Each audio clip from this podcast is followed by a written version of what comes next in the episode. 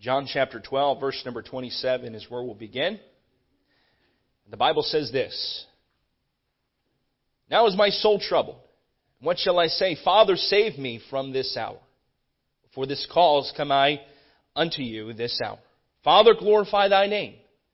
Then came there a voice from heaven saying, I have both glorified it and will glorify it again. And the people therefore that stood by and heard it said that it thundered. Others said an angel spoke to him. Jesus answered and said, This voice came not because of me, but for your sakes. Now is the judgment of this world. Now shall the prince of this world be cast out. And I, if I be lifted up from the earth, will draw all men unto me. This he said, signifying what death he should die. The people answered him, We have heard out of the law that Christ abideth forever, and, has, and hath, uh, uh, sayest thou, the Son of Man must be lifted up. Who is this Son of Man? Great question. People still asking that today. Then Jesus said unto him, Yet a little while is light with you. Walk while ye have the light, lest darkness come upon you. For he that walketh in darkness knoweth not whither he goeth. While ye have uh, light, believe in the light, that ye might be the children of the light. These things spake Jesus and departed, and did hide himself from them. But though he had done so many miracles before them, yet they believed not on him. That the sayings of Isaiah the prophet might be fulfilled, which he spake, Lord, who hath believed our report?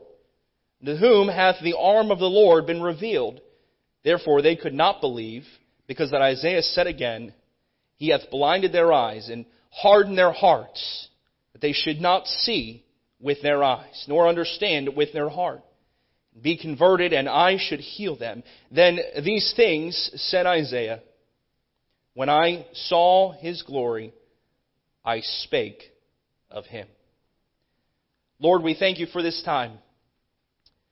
We thank you for this message and the truths recorded here from the Gospel of John. May we never get over the beauty of the cross. And Lord, you were lifted up on the cross. And because of the price that you paid on the cross of Calvary, we all have hope of eternal glory. One day we will be with you. Lord, we live in a world that asks a lot of questions. Why? How long must I go through this suffering, through this pain? And Lord, once we receive you as our Savior, once we know you're on, we're on our way to heaven, Lord, we have the hope. I pray that there, if there's one today that doesn't know you as Savior, they don't know they're on their way to heaven, that Lord, your Spirit in these next few moments will convict their heart, their need for you. May this message be clear concise. And Lord, I pray for the Christian today who's grown stagnant in their walk with you. I pray that today there will be a rekindling the fire within them. The Spirit of God will, will burn a fire that continues on and that they may pass on this light we're going to talk about today. And we ask this in your name. Amen. Thank you. You may be seated. The title of my message today is A Passion for the Passion. A Passion for the Passion. There should be no greater pursuit in the Christian life than to have a close relationship with God. There is no greater pursuit.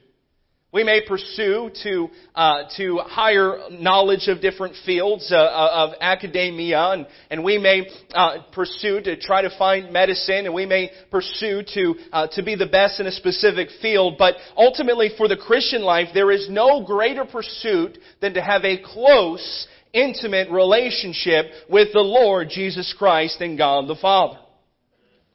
Before my wife and I got married, we met uh, in September of 2015. And uh, hard to believe we've been together for just now about uh, about seven years, and we, we've known each other. And uh, and I remember I remember seeing my wife for the first time before we got married, before uh, we, we we dated or anything like that.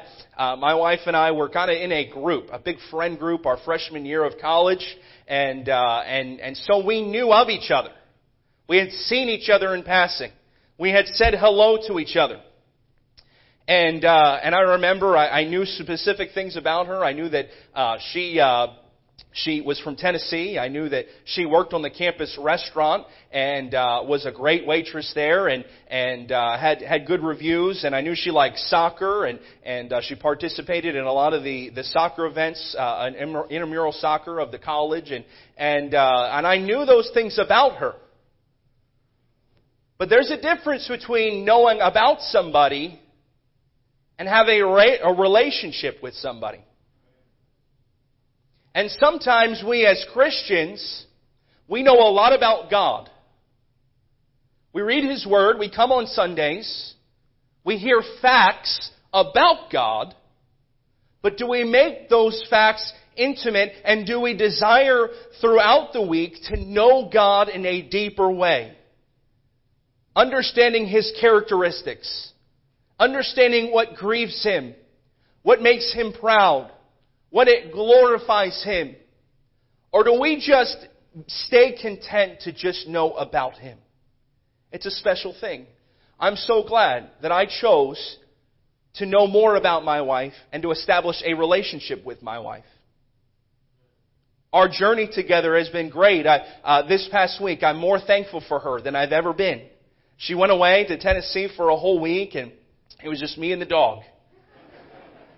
And it was quiet. And uh, I'm thinking, oh boy, all right, I can turn off the, the heat, I can turn off the AC and save some money. And boy, I got cold. And I had to turn on the heat, I had to turn on the AC, and I, I wimped out. And uh, I had to have just the TV running just for noise. This is so quiet in our apartment. And our dog didn't know what to do with herself. She's just running around in circles. Where's mommy? Where's mommy? Where's where's uh, where's uh, the the woman that feeds me? and she's pestering me and all these different things and uh and uh, I'm thankful that she came back and uh, I'm more thankful for all that she does and, and helping me and I love our relationship together and I look forward to when she would call me throughout the week and I want to know hey how's your day and she want to know how my day was she want to know what the good things about uh, work and, and all the things that are taking place in the apartment and are we still good are we still uh, are we still all right and I want to know, hey, how's your grandfather? How is your how are your parents? Tell them I said hi, and and uh, knowing uh, about her, but but knowing uh, what she likes and making sure that she's comfortable and making sure that the the baby is healthy and that she's healthy. There's a big difference between knowing about somebody and and, and I'm, I'm so thankful. We, we've been we've been uh, married now just about two and a half years, and uh, we have not arrived in our relationship by any stretch of the imagination, right? Some would still say that's the honeymoon stage. Uh, when I when I uh, got marriage counseling, the very beginning, we had two pastors give us uh, marriage counseling, and they both said this. They said, "Keep your relationship in the honeymoon stage. Don't lose that fire. Don't lose that passion to know each other." And no doubt today, as I speak to this, and there are many uh, folks that are married here in, in, the pews, and I don't know everybody, but perhaps today there's somebody who you, you've allowed your relationship with your spouse to grow cold. You don't care when they have low days. You don't care when they have high days. You, you just uh, live together and you have your agenda and they have their agenda and that works for you. You do whatever you want and they do whatever they want and, and at the end of the day you come home at night and you sit around the table and you just kind of eat and you're like, okay, let's go watch TV and it's just somebody that you're with. You come to church and it feels a little awkward if you were to reach over and grab their hand. To put your arm around them would, would be uh, unnatural to you. But perhaps at the very beginning of your relationship, when you got married to them, the fire was alive and, and you, you held their hand and you gave them a kiss and you weren't embarrassed to say, this is my spouse. I love them. I love being with them. This is great. And you, you kicked him out and, and maybe a spouse is on the couch now. He can't stand there snoring anymore. Before he thought it was cute and now it's no, no, not anymore, right? And unfortunately, while I talk about marriage, I want to correlate this to our relationship with God. Our relationship with God becomes more of a religion than it is real. We know about God, and perhaps at the very beginning when we got saved and we understood that, that uh, Jesus died for our sins, and we called on Him to save us, we said, this is great. This is wonderful. I'm all in. I'm going to be at church every day. I'm going to read God's Word every day. I'm going to pray to Him every day. This is a beautiful thing. This is a marvelous thing. I can't get over this. You have that passion. But then over time, it grows cold. Well, I, I don't care if I miss service. I don't care if I miss a couple services. Ah, I already know what the Bible has to say. I haven't memorized it or anything, but I, I know pretty much what it's going to tell me. I get a good moral compass. I know what's right and what's wrong. And then we just come to church just because it's a religion to us. Same old, same old. Put the ticket in the box, punch the card, and walk away. I did my service for the week. And that is our relationship with God. Is just a timestamp. It's just doing things just because. Just because. And we're content with that. But may I introduce to you that we need a passion for the passion. We need to look back to the cross. It is the cross of our Lord Jesus Christ that is the starting point of every relationship with Him. It is when we fail to look at it, it is when we fail to have a passion for it, that our relationship with Him becomes cold. It's then we, we begin to drift away and we get away from, from the beauty of it and the wonder of it and, and what it means to us and we start living the religious life and, well, I just need to do this. I just need to do this. I just need to do this. I just need to do this. If I just do this, it'll be okay. But God doesn't want you to be a doing Christian. He wants you to be a being Christian. Can I remind you, He doesn't call us a human doing, He calls us a human being. Now, in having a relationship with God, there are some things that are required within it. It is a both doing and a being. But unfortunately, we become just strictly doing. Can I ask you this question in the last week? Have you sincerely had the presence of God with you? Did you go to work in the power of God? Did you say, God, I cannot do this work apart from you? God, I need you. Lord, show me something in, in, in, your word today that, that helps me. And as I minister to folks that are both saved and unsaved, may you give me a truth that will help me to be an example for you. Or do you just read it because I have to? It's just part of my day, just part of my routine. Just like I brush my teeth every day, I'm just going to do it. I'm just going to do it. It's just going to be a habit to me. The cross is the starting point of every relationship for the Christian, uh, for everyone that knows Jesus Christ, their personal Lord and Savior. So let me ask you this question today. What does the cross mean to you? What does the cross mean to you? It's just a piece of wood. I worked at a church not too long ago, and and I remember speaking to the pastor the one day, and he came in and he, he seemed a little tense, and and I was speaking to him, and I said, uh, Pastor, what's up? What's in your mind? And he spoke to me, and he said, You know, I think I think I'm going to remove the cross from our from our property. And I asked him, Why why did you come to that? I'm thinking, man, well, that's a pretty big thing, right? We had a big cross in the front of the, the auditorium and had something that was kind of a focal point of our property. It was a beautiful piece. And, and he said, I think I'm going to take it down. I think I'm going to have the maintenance man take it down. I said, why is that, Pastor? And he said, well, uh, I, I have some Catholic background and, and I know some folks that are Catholic within the area and they look at the cross and, and it symbolizes the humility, strictly the humility of Christ. And as we look at him, we look at the cross, we see that he was naked, we see that he was crucified, and that it's, it's not a pretty scene. But Christ is victorious. And I looked at him and I said, Pastor, I think I would agree with you if we kept Jesus on the cross. But we have an empty cross. And that symbolizes his victory. He's not on there anymore. And uh, I read a book, and we both read a book and challenged each other in an area, and, and uh, we both came to the same conclusion. The cross is important. The cross is the foundation for our faith. And so this morning, I want us to look at three aspects of the cross that should be at the forefront of our mind if we are going to have a close relationship with God. You ready this morning? The first point I want to bring to you today is the servants contrasted. The servants contrasted. If you read throughout the Bible, you'll find two major characters, two major servants mentioned in the Bible.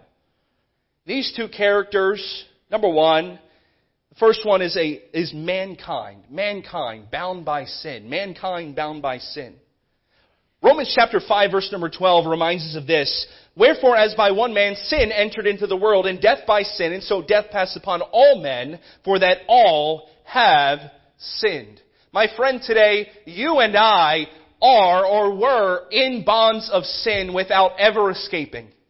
You had no ability apart from yourself. Why? Because uh, at the very beginning, if we were to go all the way back to creation, all the way back to the very time that God started to build the world, and He, he formed Adam and Eve, and He told them, "Hey, in the Garden of Eden, uh, you can eat of any fruit, but there's one fruit I've I've said it's mine. It is set apart from all the others. It's the tree of the knowledge of good and evil. Don't take any fruit off of that."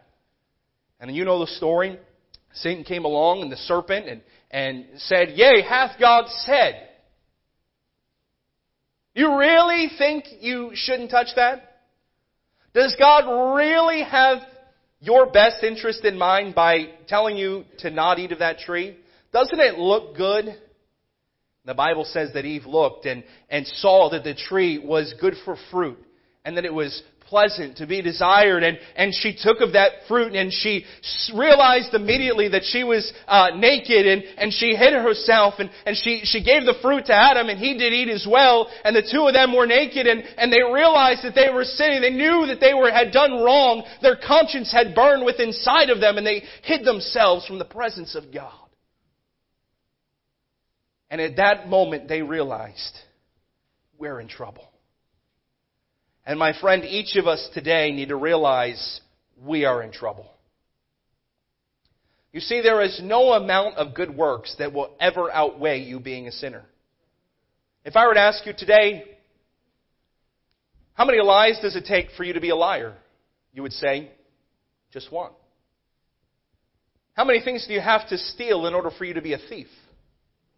Just one.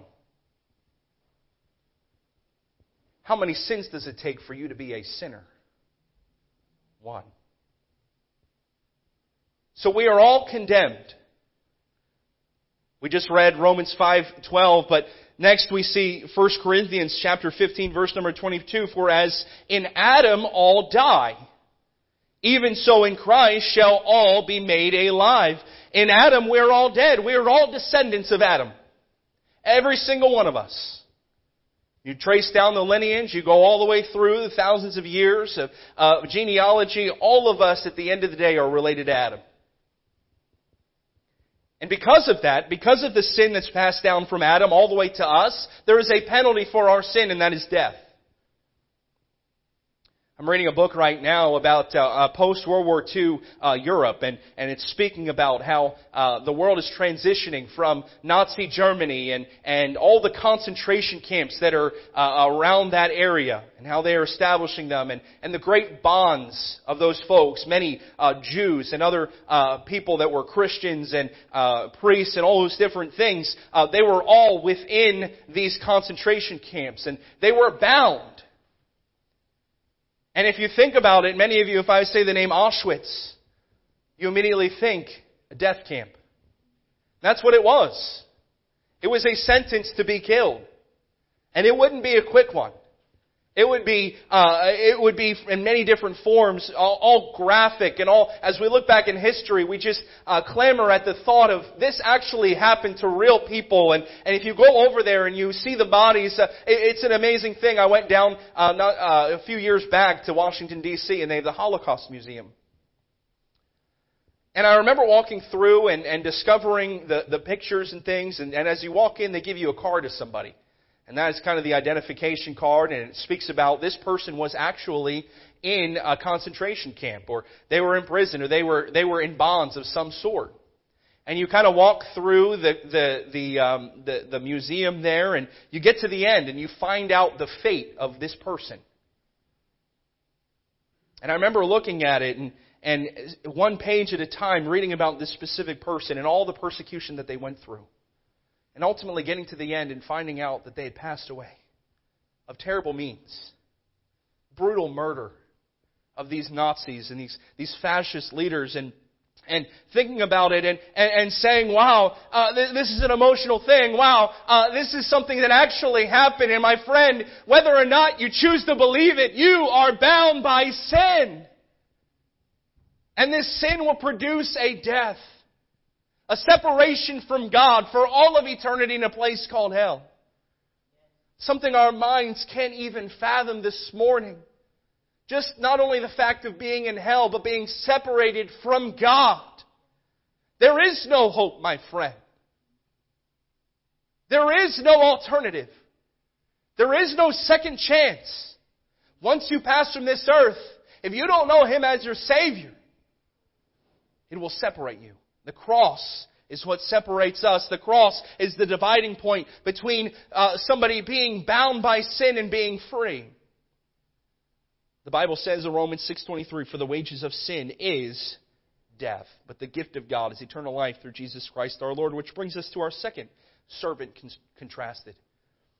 We're bound by sin with no hope, no way of escape. Death is right on the forefront of our door. Separation from God is imminent. But there's a second servant, and that is Jesus Christ, bound for the cross. We're in bonds of sin. It is a taskmaster that is evil. It is a taskmaster that is brutal. Jesus Christ was bound for the cross. Philippians chapter 2, in verse number 5, reminds of this. If you want to turn there, Philippians chapter 2, verse number 5.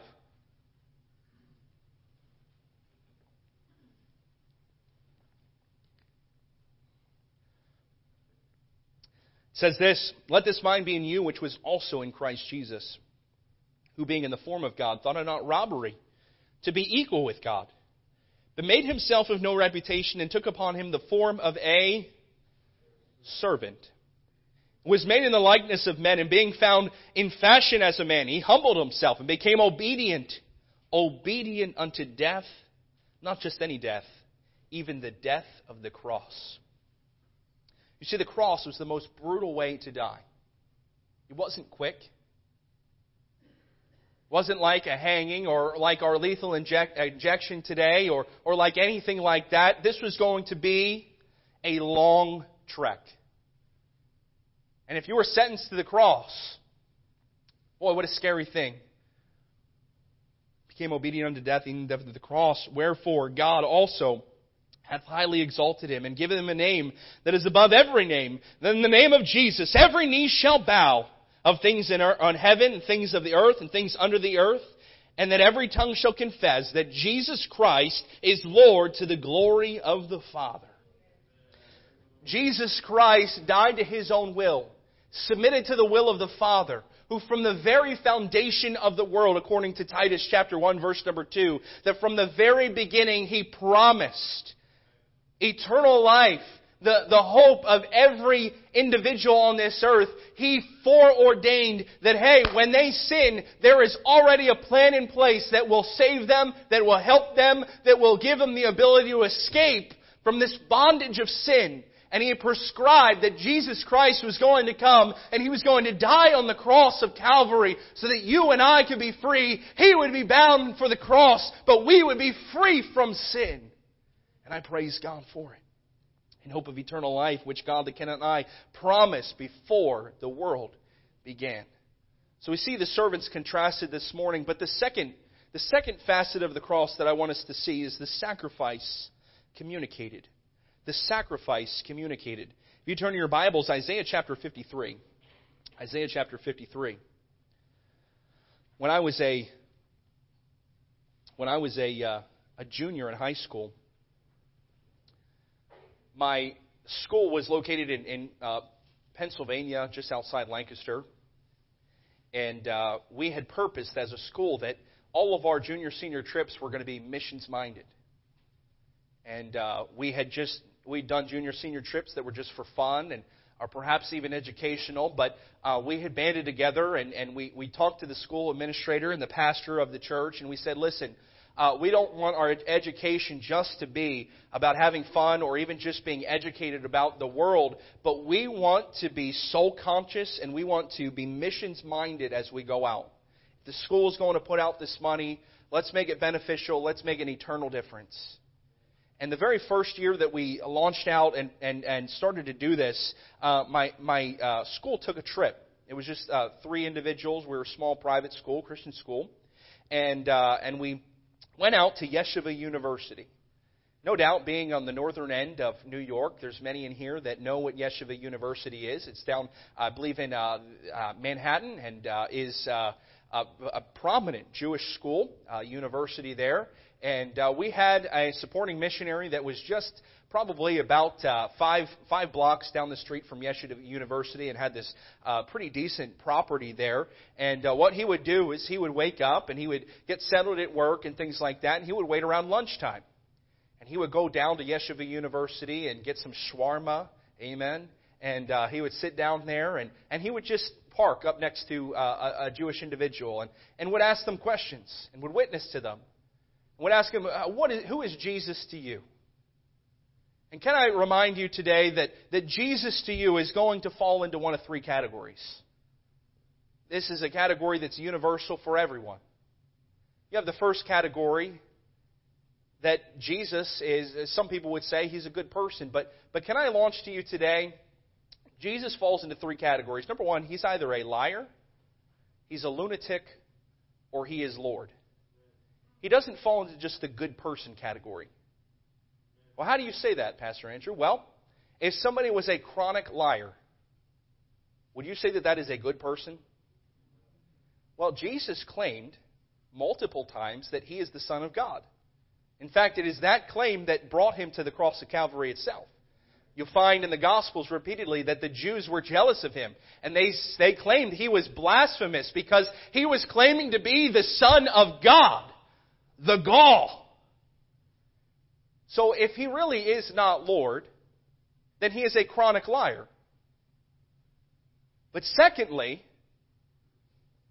if anybody in here today came in here and said, I am Lord, I am the Son of God, I can perform miracles, I can save the sins of all mankind, and did all these things, I'll tell you this, I think you were a lunatic.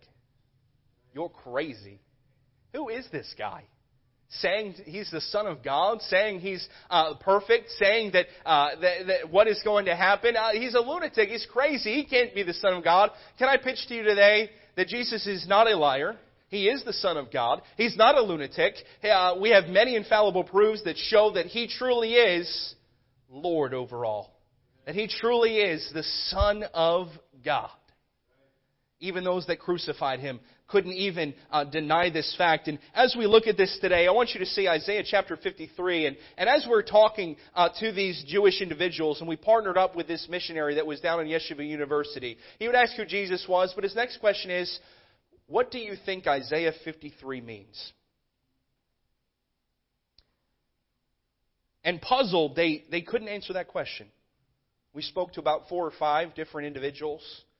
Many of them said, well, I need to, I need to go uh, talk to one of my professors or I need to go uh, uh, talk to uh, my rabbi. I don't, I don't know the answer to that question. And, and a lot of times we even ask them, have you ever read Isaiah 53?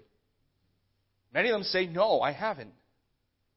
And after we present who Jesus is, and that he is not a liar, he is not a lunatic, but he truly is Lord, we would read to them Isaiah chapter 53 that says this, verse number 1, Who hath believed our report? To whom is the arm of the Lord revealed? For he shall grow up before him as a tender plant and as a root out of a dry ground. He hath no form nor comeliness, and when uh, we see him, there is no beauty that we should desire him. He is despised and rejected of man, a man of sorrows and acquainted with grief. We have, we had, uh, as it were, our faces from him. He was despised, and we esteemed him not.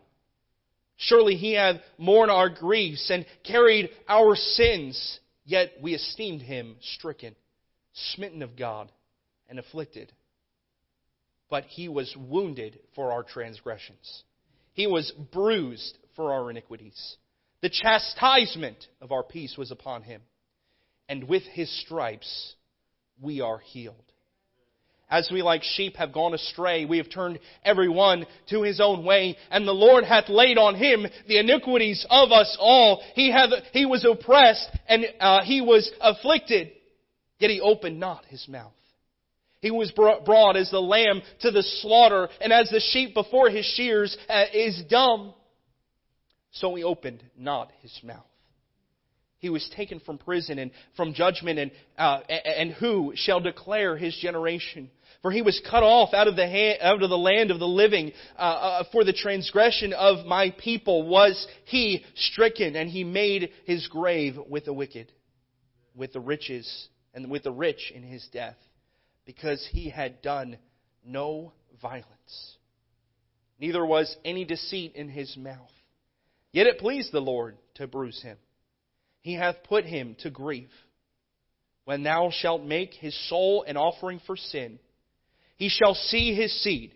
He shall prolong his days, and the pleasure of the Lord shall prosper in his hand. He shall see of the travail of his soul, and shall be satisfied. By his knowledge shall my righteous servant justify many, for he shall bear their iniquities. Therefore I will divide him a portion with the great and he will divide the spoil with the strong, because he hath poured out his soul unto death, and he was numbered with the transgressors, and he bore the sins of many, and made intercession for the transgressors.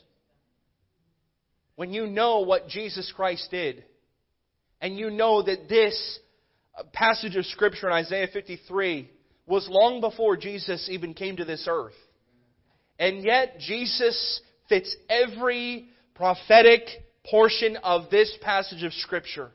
He came and died on the cross. So as we look at Isaiah 53, I want us, I want us to look at the passion specifically. We're looking at the sacrifice communicated. What happened on that cross? Let's look at it a little closer. First point under this is I want us to see the road to the cross. What did Jesus go through?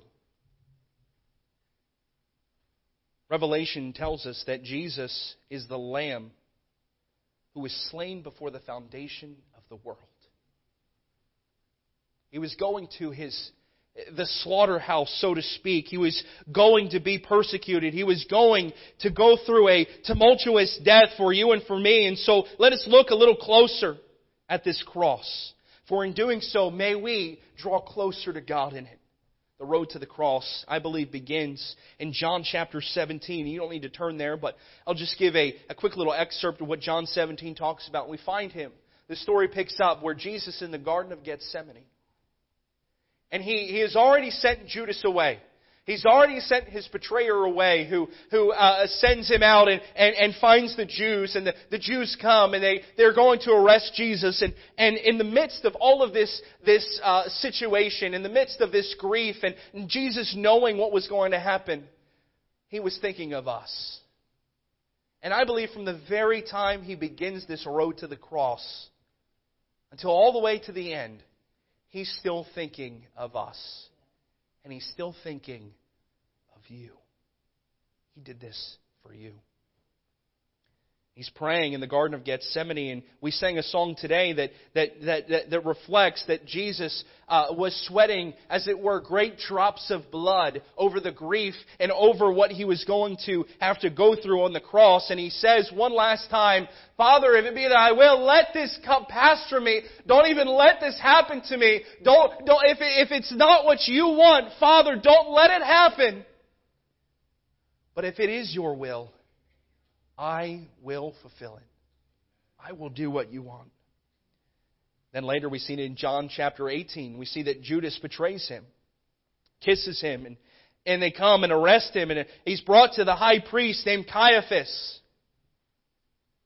He's standing there and they're trying to find judgment of him and, and it is the Passover and, and they don't know what to do with him and they, they, they think he needs to be killed. They think he needs to be persecuted and, and Peter slips in and he's watching and, and finally people come to him and they're, they're speaking to him and they're like, hey, you, you're related to this guy. You're one of his disciples. And three times we find that Peter denies Jesus Christ to the face. I don't know him. He even curses. But the story continues on. Even his closest disciple denies him. We find later that he is scourged. In John chapter 19, in Matthew chapter 27, in Mark chapter 15, in Luke 23, we find his scourging. What is that scourging that took place? History records that men that were scourged were taken down into a, a, a kind of a, a cave-like thing, and, and there was uh, there was a little cauldron or, or some kind of pit that would catch the blood, and, and they would stand there and they would take the hands of an individual and they would string them up uh, just so that their feet were just off the ground and, and just just right above what they would do is they would take the cat of nine tails, and a cat of nine tails was, was a long strip of, of nine pieces of rope that are woven together, and they're woven with bone and with glass and with other sharp objects. And what they would do is uh, a centurion, somebody who was skilled in the area of a cat of nine tails, they would take that and they would whip it, and it would spin around them and, and latch into their skin. And because they're stretched out, their muscles would be like strings on a guitar. And they would pull that. Our Lord took that for us. And the blood begins to spill. And then they gave him a purple robe and he placed it on him. You've ever had a cut. You put maybe some tape or something sticky and begins to scab up, and then you take that tape off. Forgot about that. When they put that robe on him, the blood begins to scab. Then they placed the crown of thorns on him. They took a rod and they beat it into his skull. He did that for us.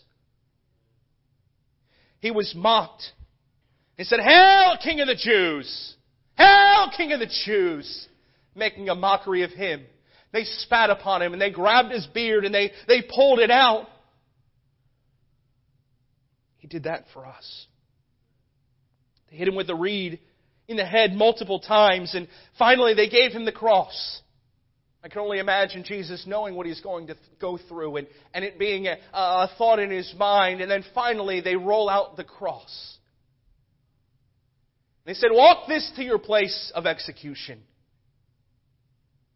And he's taking this cross and he has this robe on and, and no doubt as the, the scars are still open and, and while the nerve is still there and this cross is not sanded, it is not smooth, it is filled with, with, with, with, with thorns and, and with splinters, he gets under that cross with the muscles that were just torn away, with, with the cat of nine tails. He, he's under the cross and he lifts it up.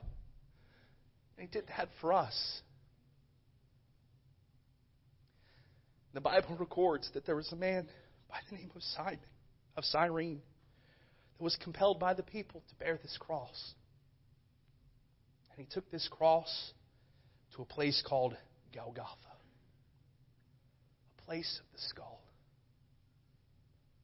We have a picture here of Golgotha, and you can see it modern days. I believe if we have that, you can see hewn out a little bit, Looks like a little bit of a skull. You can kind of see off to the right side there. Of course, it has decayed a little bit since the 2,000 years that uh, it has been there, but it's still a, an artifact today. It's still a, a monument today. He brought that cross. And they nailed it down. They put it down on the ground. And Jesus, without a fight, allowed those centurion men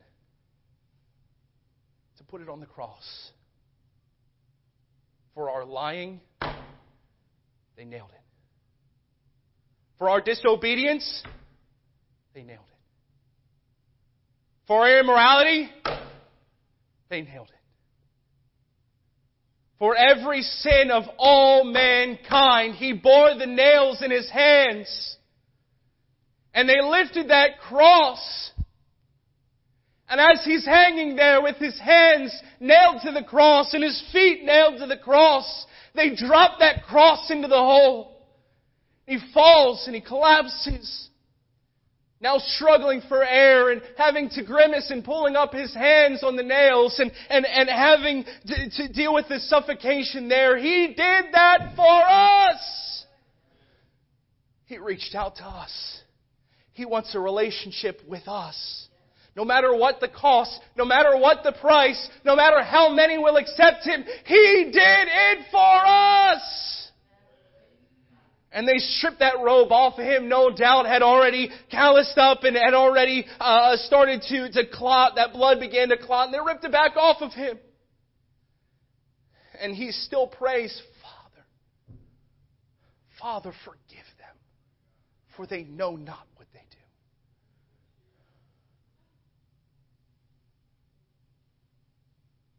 My goal is not to get us emotionally charged today just for being emotionally charged. My goal today is to present truth as it is. And may truth drive our emotions to live differently. The road to the cross, but the elements of the cross the nails, the whipping, the scoffing. Jesus screaming, Eli, Eli, lama sabachthani! My God, my God, why hast thou forsaken me? And it was at that moment that the sins of all mankind were placed upon him as a substitutionary payment for our sin. By his stripes, we are healed. And they gave him vinegar and he drank of it. The Bible says that he knelt his head and gave up the ghost. And when he died,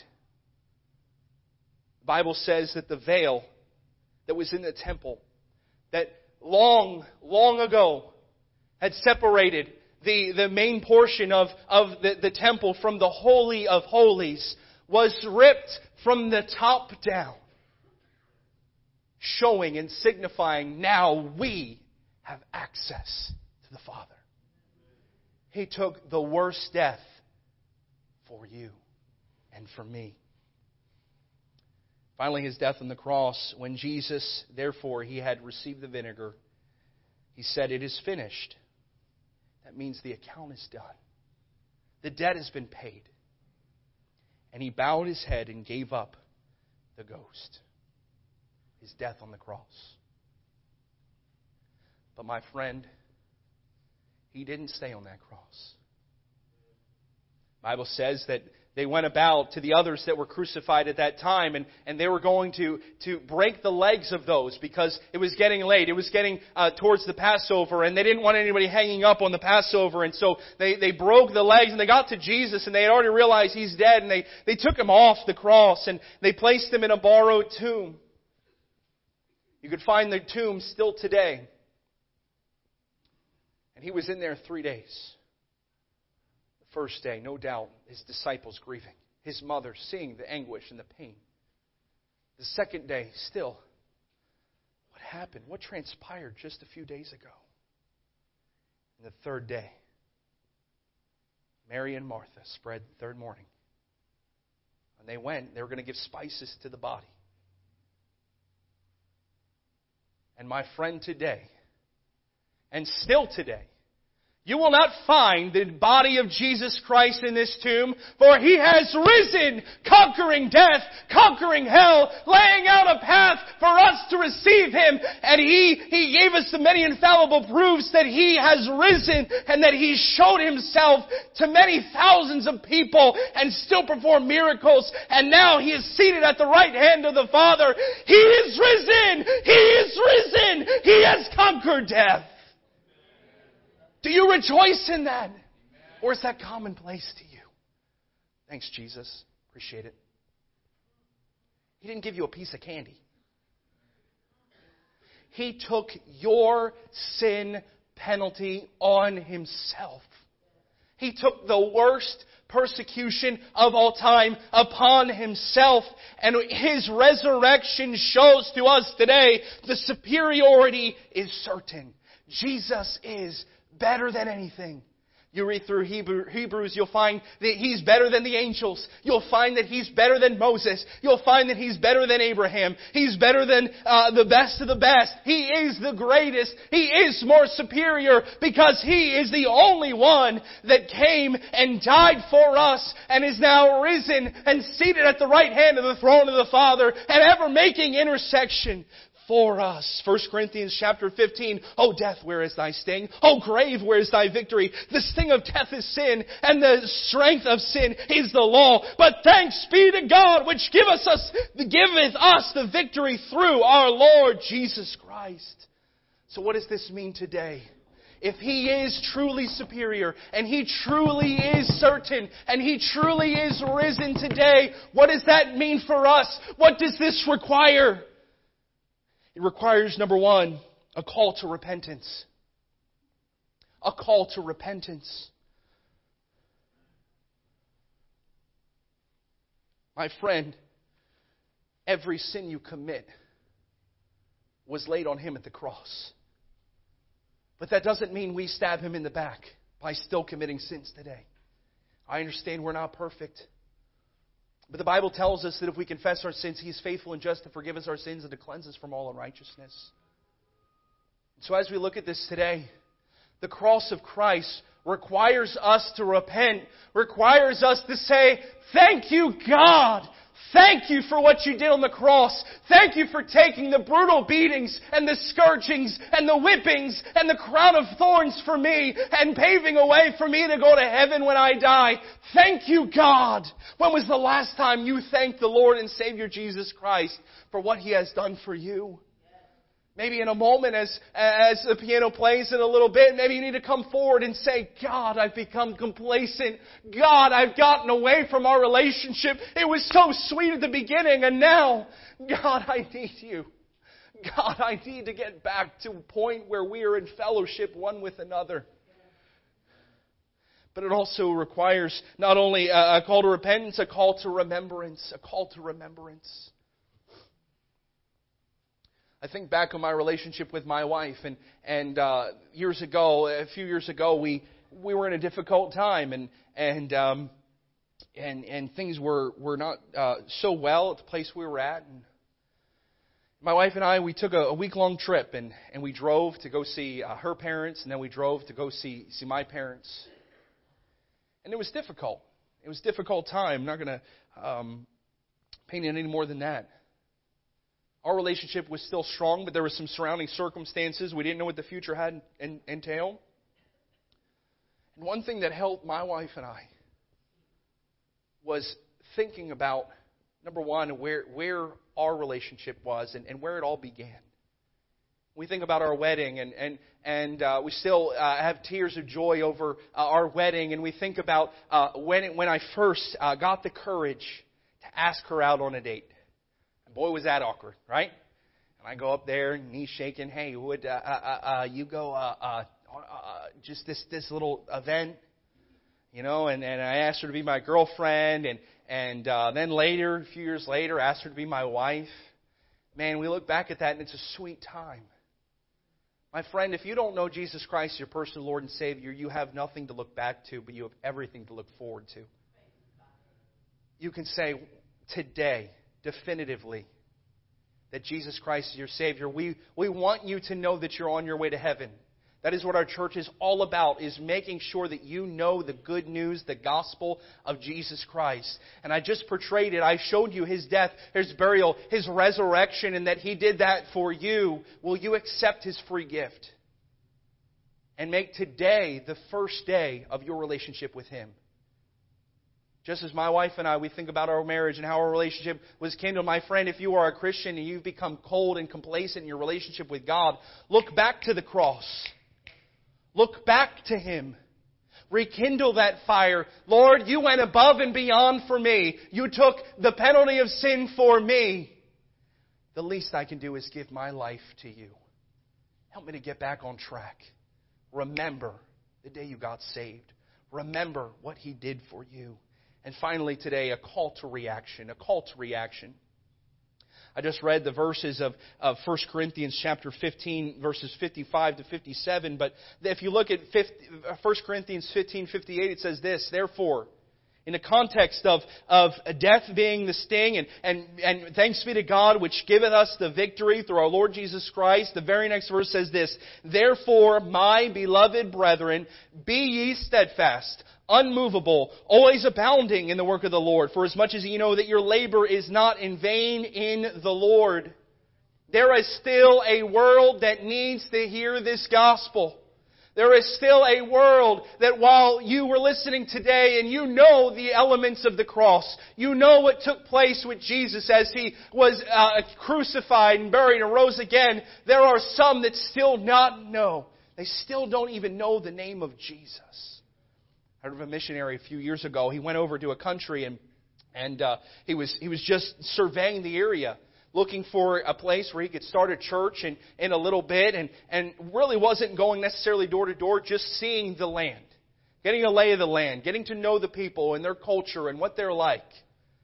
And he walked up to this door one day and he saw this young person. And they're crying in anguish, and a doctor had just come out and said, uh, It doesn't look like there's much hope. This person weeping and, and not having the hope this missionary came and, and put his arm, not, not knowing this individual, and said,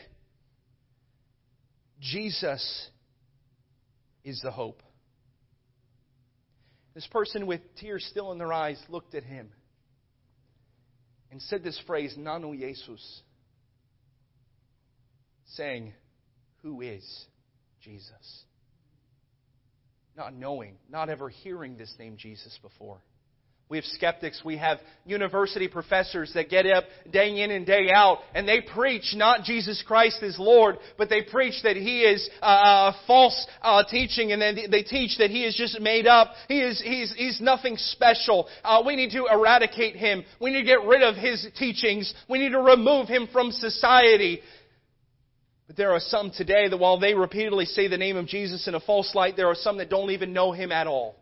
Don't even know there is a God that loves them.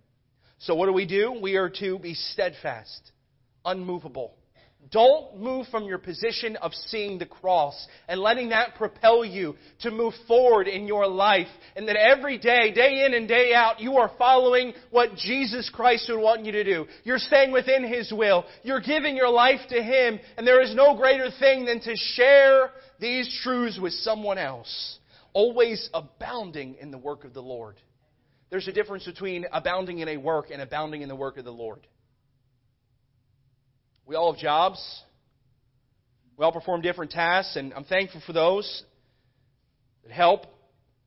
Praise the Lord, one of our, our young people just got a job the other day working at Bass Pro Shop. We've been praying for them for a while, and, and uh, that's, that's a great thing. But there is no greater work than the work of the Lord. And no matter what field, whatever aspect you're a part of, you need to be abounding in the work of the Lord, giving that out. We think about Peter and his denial, and eventually he came back and repented and, and got back in, in right standing with God as, as Jesus was, uh, uh, was came, came back from the dead, and he goes and he sits down at the fire with, with Peter and, and asks these three questions Peter, do you love me? Peter, do you love me? Peter, do you love me? You know the story. He gets it right, but that denial of the Savior is still on him. We still read it today. It's penned in history, penned in the Bible. We read it even, even just a moment ago. But can I tell you this? While we point the finger at Peter and his denial, our silence of the gospel screams denial of our Savior. If you hear the gospel and you know the gospel to be true, and you've received the gospel, the good news, the death, burial, resurrection, but you fail to tell your neighbor, you fail to tell your coworker, you fail to give it out as he commands and he so lovingly implores us to do, your silence screams denial to our Savior. Let it be known it was for me that he died. I'll close with this song. There's a song entitled For Me He Died. The author asks several questions. Says, Why leave a heavenly mansion? Why choose a simple stall? Why wander poor and homeless, the King and Lord of all? Why heal a lonely beggar? Why cause the blind to see? The light of all creation, shining there for me. It was for me he cried. For me he died. For me he shed his blood upon a tree. It was for me he came. For me his shame. For me, oh praise his name. It was for me. Why stay in Olive's garden? Why spend the night in prayer? Why suffer such betrayal and anguish kneeling there? Why leave his mother crying? Why set Barabbas free, the spotless Lamb of heaven, given there for me? The King who came from heaven to the cry, There is no room, now must lay his weary body in a cold and borrowed tomb. But the grave it could not hold him. Death has lost its victory. The light, the Lord, the risen Lord of glory is living now for me. It was for me he cried. For me he died. For me he shed his blood upon the tree. It was for me he came. For me his shame. For me, oh praise his name. It was for me. Lord, we thank you for this time. We thank you for this message. Father, I fear that there are some today, even myself, that have become complacent as we sing just over in the glory land. We, we, we don't shed a tear anymore over the old rugged cross. Amazing grace, how sweet the sound is just the simple sound that comes from the piano, and it doesn't affect our hearts anymore. The love of God is greater far than tongue or pen could ever spell. We've gotten over the beauty of the cross. It has become commonplace. Lord, forgive us today. Forgive us of our complacency and, uh, Lord, our, our, our monotony.